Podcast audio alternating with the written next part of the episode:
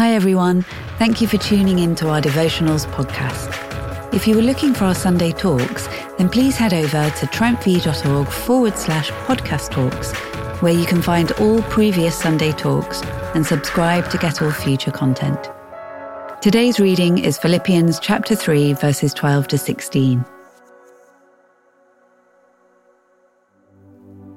Not that I have already obtained all this, or have already arrived at my goal, but I press on to take hold of that for which Christ Jesus took hold of me.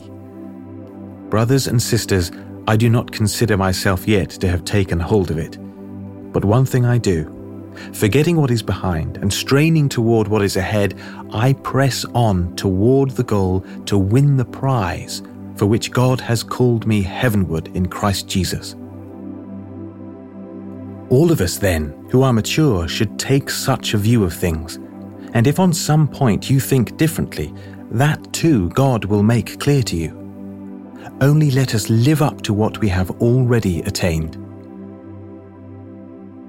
Today's devotional was written by James Lynchbury.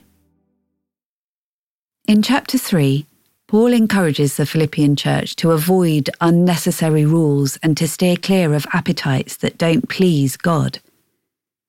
Between these two warnings, we have some inspiring verses which describe a balanced and purposeful life in Jesus.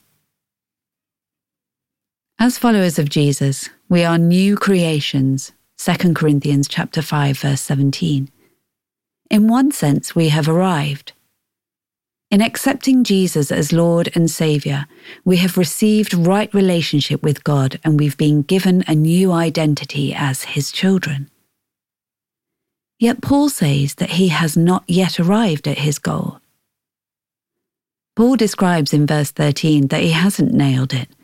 He's not attained perfection or reached his final destination. This is exactly the situation we all find ourselves in. And don't I know it? I struggle daily with anxieties, frustrations, and fears.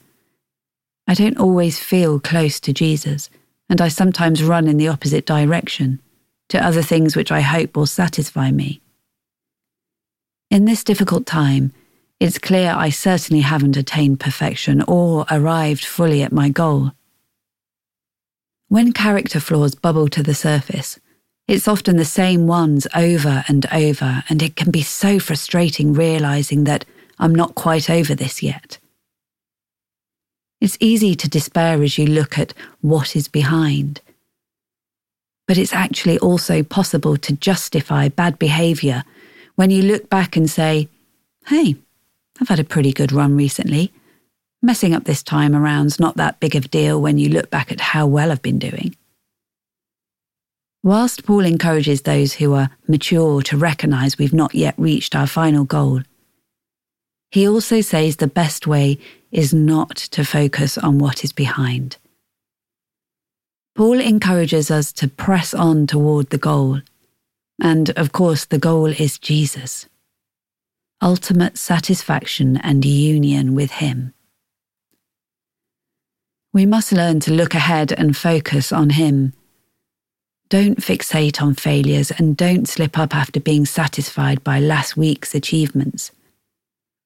This is often hard and won't mean we'll be perfect every day. But by fixing our attentions on Jesus, He will lead us step by step into His eternally gracious and loving embrace. And we will slowly begin to look more and more like Him each day. Get yourself comfy and close your eyes. Take a deep breath in and out invite the Holy Spirit in your own words.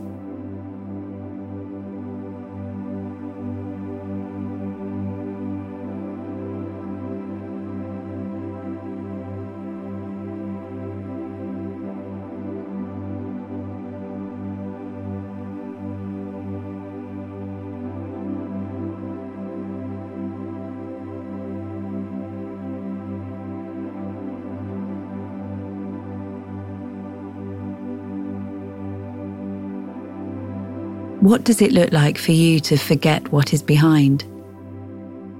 Maybe you fixate on certain previous season of your life. Or maybe you're repeatedly making the same mistakes and you're beginning to lose hope.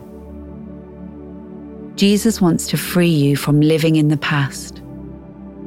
Reflect on what it might look like for you to forget what is behind.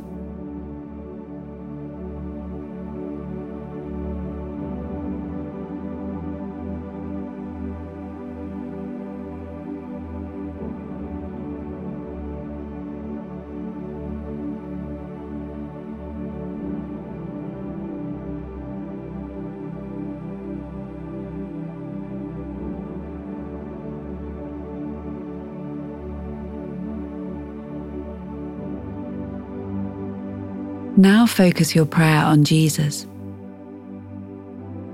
Thank Him for the parts of Him which you really appreciate. Invite Him to speak to you in this moment.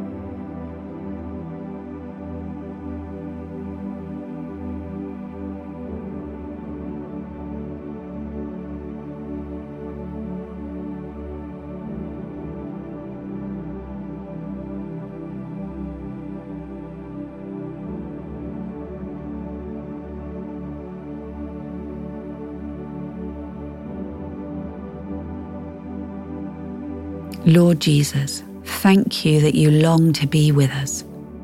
Thank you for your forgiveness and for your love. Thank you for the grace to forget what is behind and to press on into today, fixing our eyes on you.